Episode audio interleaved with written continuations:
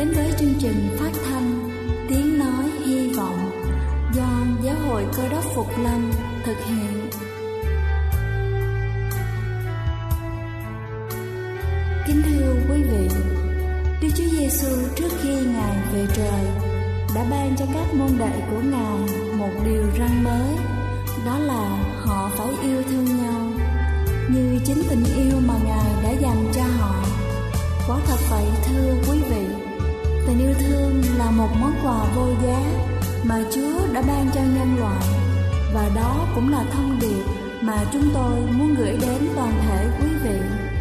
Nếu quý vị muốn tìm hiểu thêm về chương trình, về niềm tin hoặc muốn nghiên cứu về lời Chúa, xin quý vị gửi thư về chương trình phát thanh Tiếng Nói Hy Vọng, địa chỉ 224 Phan Đăng Lưu, phường 3, quận Phú Nhuận, thành phố Hồ Chí Minh hoặc gửi email cho chúng tôi theo địa chỉ tiếng nói hy vọng amogmail.com Ngoài ra, quý vị cũng có thể liên lạc với bất kỳ hội thánh cơ đốc Phục Lâm tại địa phương gần nhất. Xin chân thành cảm ơn và kính mời quý vị lắng nghe chương trình hôm nay.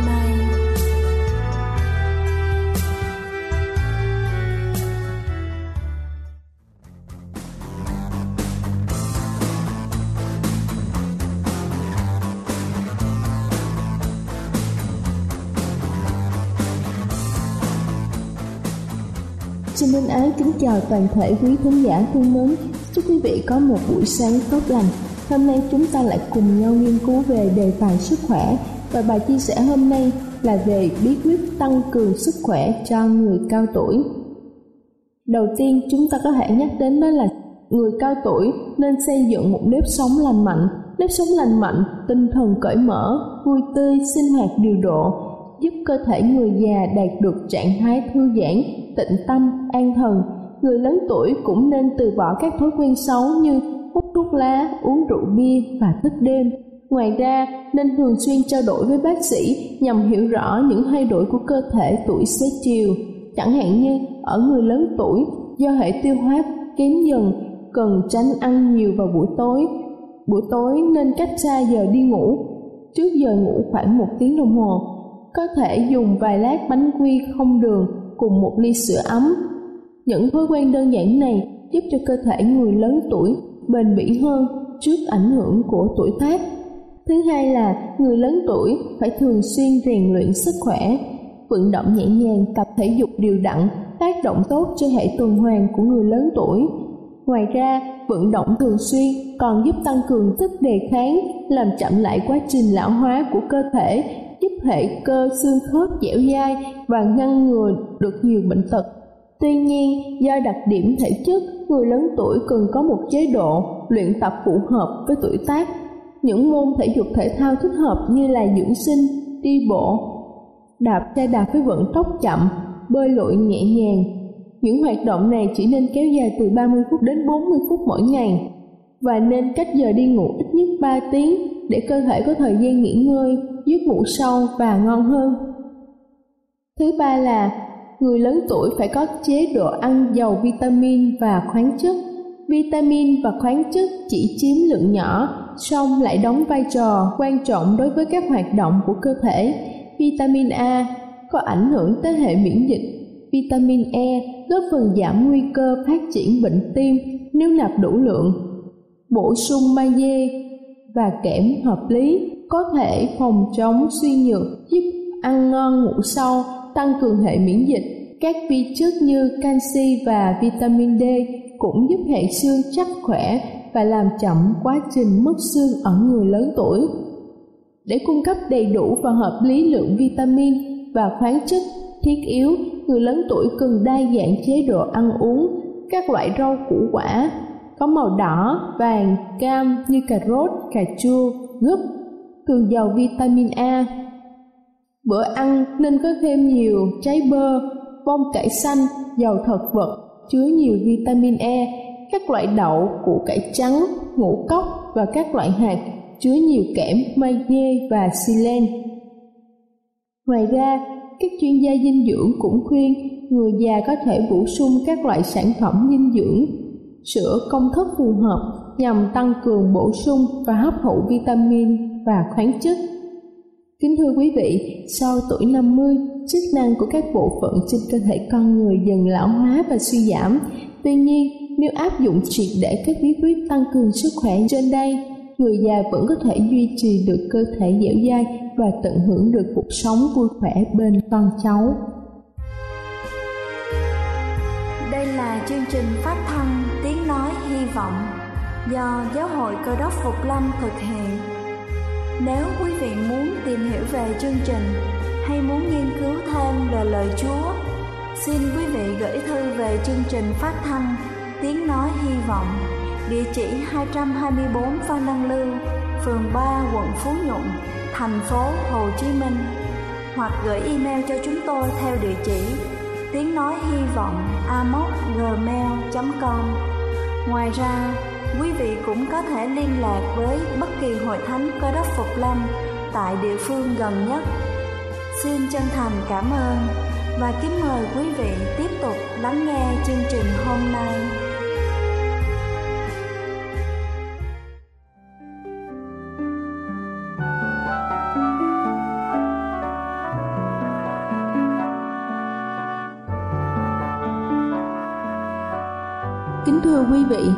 Chắc hẳn chúng ta luôn thắc mắc rằng địa ngục ở đâu, địa ngục như thế nào và địa ngục liệu có thật hay không? Những thắc mắc của chúng ta ngày nay cũng chính là nỗi băn khoăn của hàng triệu triệu người trên thế giới. Họ luôn muốn tìm thấy được câu trả lời cũng như mong muốn tìm ra chân tướng về sự tồn tại của địa ngục trong Kinh Thánh, sách Matthew đoạn 13 câu 49 và câu 50 có chép rằng Đến ngày tận thế cũng như vậy, các thiên sứ sẽ đến và chia kẻ ác với người công bình ra, ném những kẻ ác vào lò lửa, ở đó sẽ có khóc lóc và nghiến răng.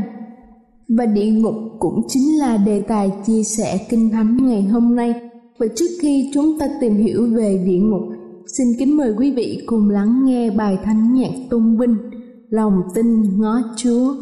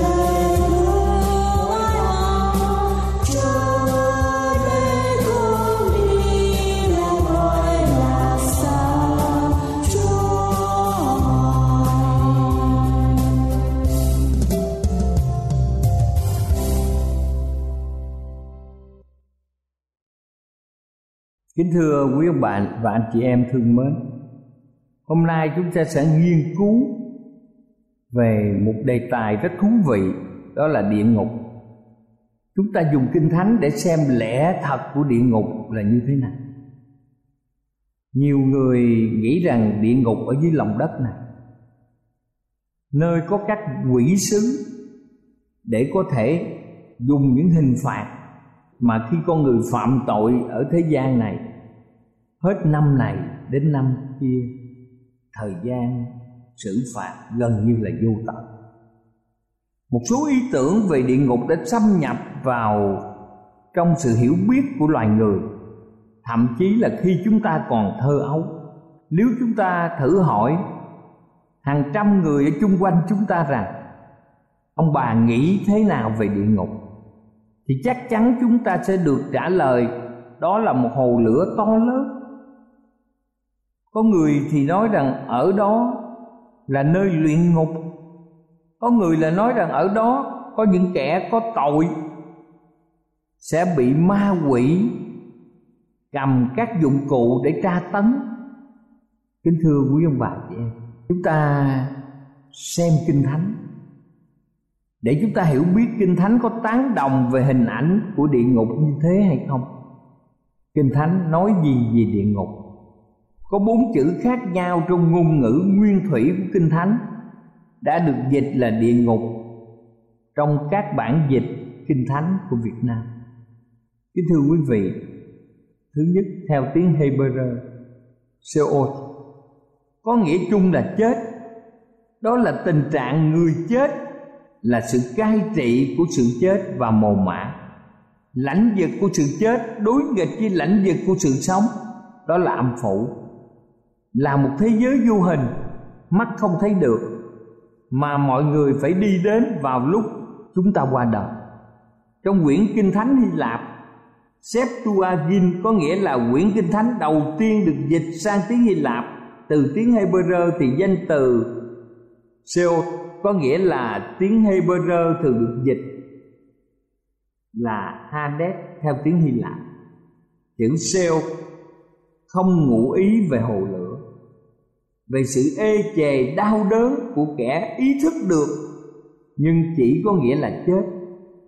Là nơi kẻ chết dù tốt hay xấu, rồi danh từ này được dùng 65 lần trong Kinh Thánh Cụ Ước.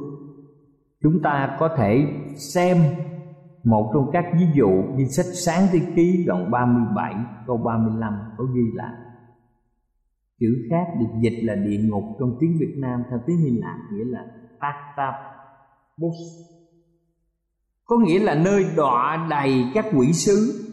Và chắc hẳn đây là những khoảng không gian bao quanh thế giới này Để dành cho những thiên sứ phản loạn bị quăng ra khỏi thiên đàng. Chữ Tartarus không liên quan gì đến số phận loài người gian ác và chỉ được ghi một lần trong kinh thánh Tân Ước, được ghi trong sách 2 phi rơ đoạn 2 câu 4 và chữ được dịch trong bản kinh thánh tiếng Việt địa ngục là chữ Hades, chữ Hy Lạp. Theo nghĩa của văn tự này thì Hades là nơi tối tăm, bị che khuất, mắt không nhìn thấy, được áp dụng cho thế giới vô hình, là nơi của kẻ chết. Chữ này đồng nghĩa với chữ Seol của tiếng Hebrew, vì đây có nghĩa là mồ mã là nơi cai trị của sự chết và không có ngụ ý về hồ lửa hay sự ê chề của đau đớn mà kẻ sống ý thức được. Đây chỉ áp dụng cho thế giới vô hình và mọi người phải đi đến vào lúc chết, dù họ tốt hay xấu. Chữ Hades được dùng 11 lần trong kinh thánh, Tân ước. Và điển hình ví dụ như sách công vụ đoạn 2 câu 27 công vụ đoạn 2 câu 27 và chữ được dùng dịch trong kinh thánh tiếng Việt địa ngục là chữ Gehenna trong tiếng Hy Lạp. Theo nghĩa dân tự, chữ Hergena nghĩa là trũng. Một cái trũng gần Jerusalem, nó có tên này. Nơi chứa chấp mọi thứ rác rưởi trong thời đại. Kính thưa quý vị, xác thú vật, xác các phạm nhân không được chôn cất lửa luôn luôn được duy trì để thiêu đốt những xác chết này. Và chữ Gehenna là lối phát âm của người Hy Lạp. Khi họ muốn nói đến chủng chim non tuy nhiên, lửa ở đây không dùng để gây sự ê chề đau đớn cho người sống, mà để hủy diệt.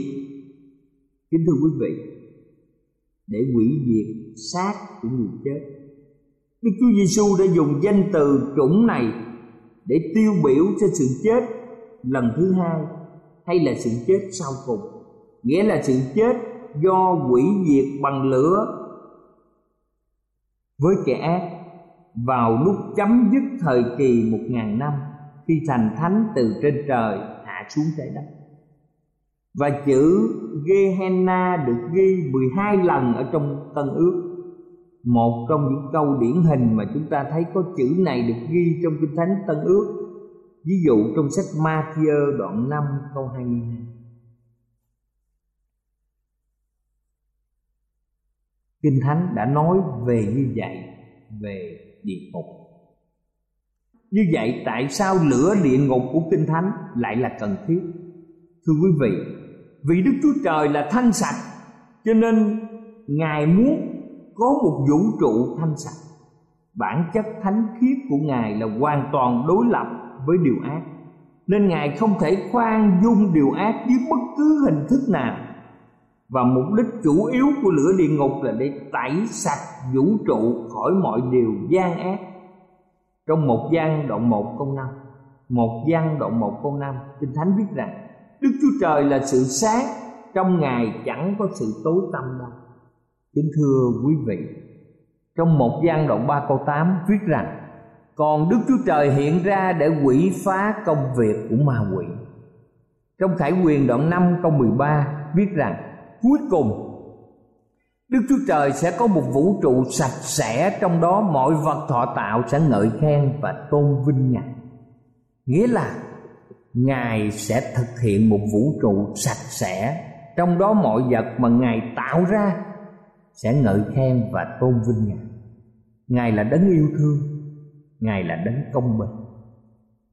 Như thế, Một câu hỏi quan trọng mà chúng ta đặt ra, làm thế nào để hòa hợp sự mô tả của kinh thánh về địa ngục với tình thương và sự công bình của đức chúa trời? Kính thưa quý vị, sự hòa hợp này không khó nếu chúng ta luôn luôn nhớ ba điều sau đây. Thứ nhất đức chúa trời không nhốt ai một cách vô lý ở trong địa ngục. Ngài không đóng cửa thiên đàng trước mặt bất kỳ một người nào. Ngài muốn mọi người trong chúng ta được cứu. Ngài sửa soạn nhiều cho điều này, Nhưng một số người đã tự mình đóng cửa thiên đàng với chính mình. Vì họ khăng khăng chọn điều gian ác Và tự mình bước ra khỏi thiên đàng Và tự nhốt mình ở trong địa ngục. Nhiều người đã tự mình loại mình ra khỏi thiên đàng Bởi chính sự không xứng đáng của họ để vào ở trong thiên đàng. Cuối cùng mỗi người sẽ tự mình lựa lấy hoặc thiên đàng hoặc địa ngục. Đây là hai con đường mà chúng ta được quyền tự do chọn lựa. Và đức chúa trời chiều theo sự lựa chọn của bất kỳ người nào trong chúng ta. Chúng ta là người quyết định chánh trong việc này chúa nói rằng ta không lấy làm vui về sự chết của kẻ phải chết. Ngài không muốn cho một người nào phải chết mất.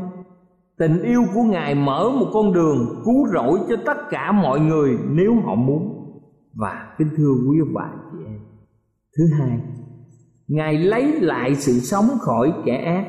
Vì ngài thương xót, mọi kẻ ác sẽ không phước hạnh trong một vũ trụ thanh sạch và vô tội.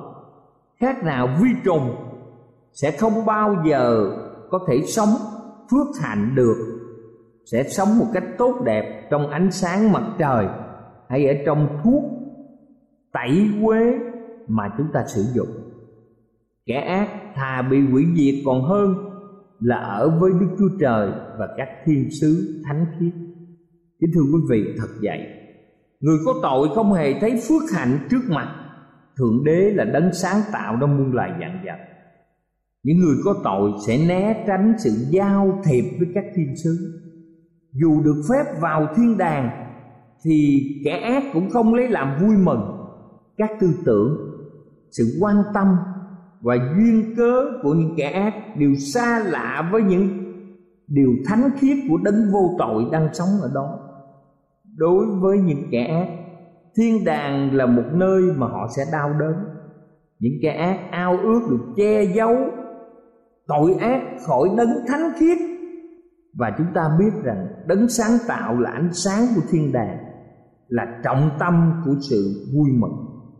Cho nên trong châm ngôn đoạn 8 câu 36 Kinh Thánh châm ngôn đoạn 8 câu 36 nói rằng, Kẻ nào ghét ta, ác ưa thích sự chết.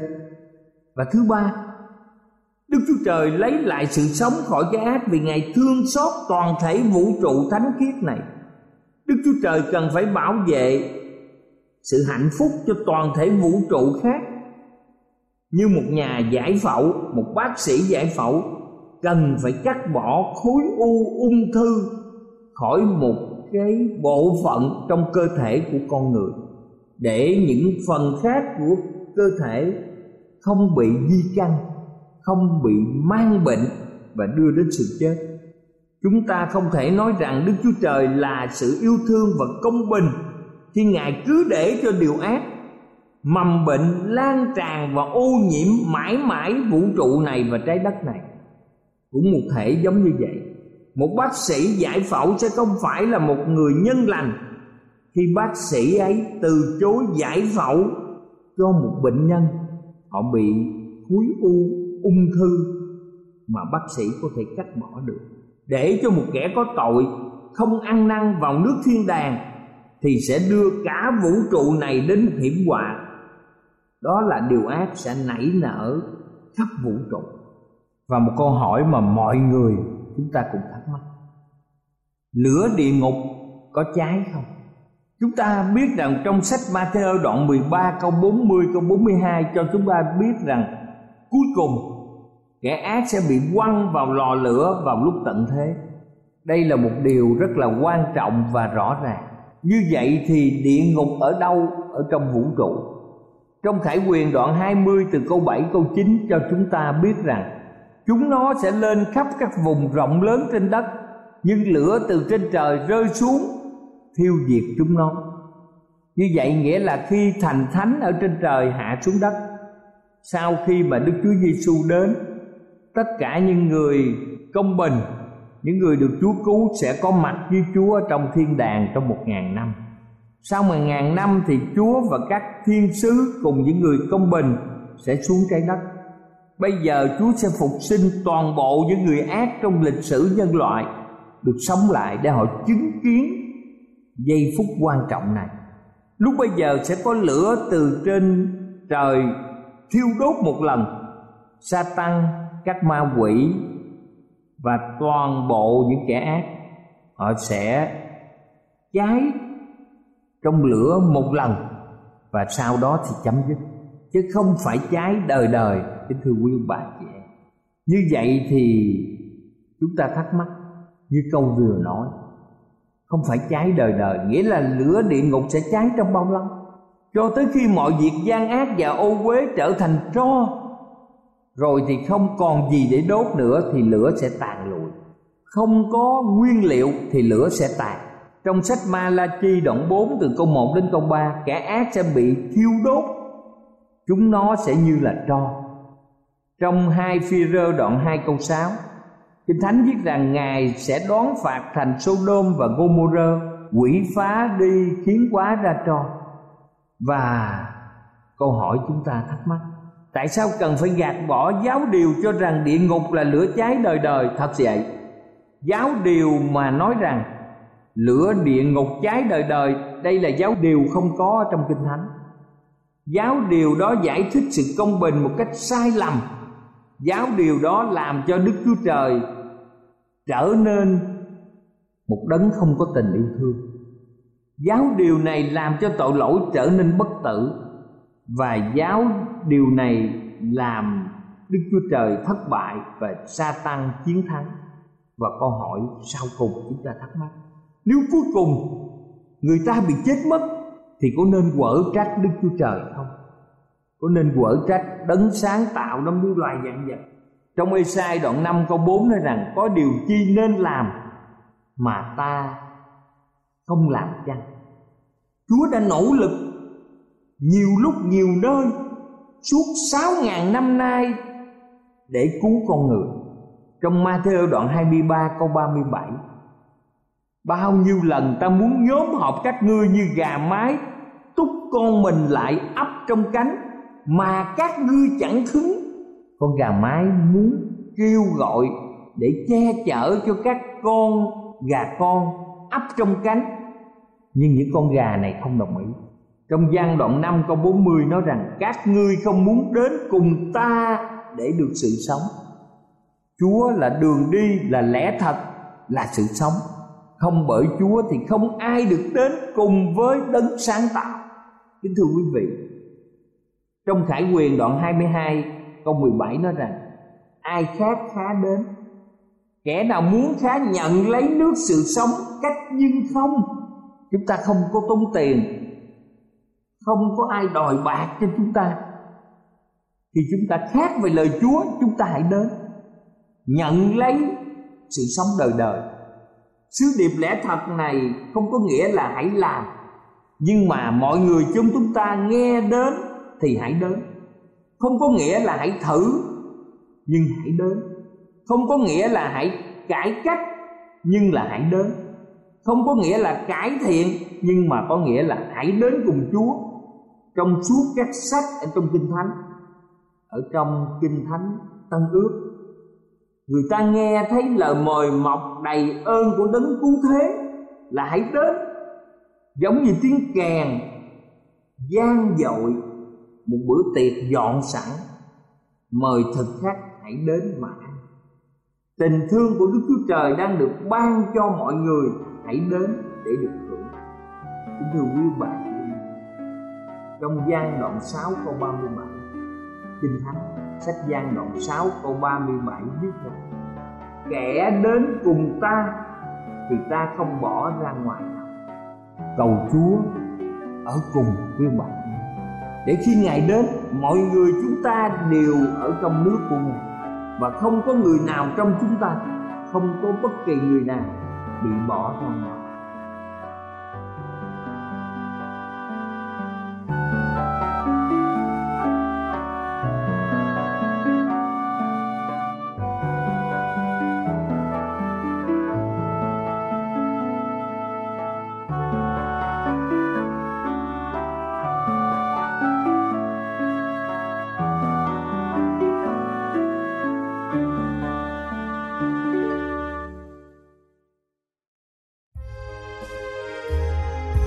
Đây là chương trình phát thanh Tiếng Nói Hy Vọng do Giáo hội Cơ đốc Phục Lâm thực hiện.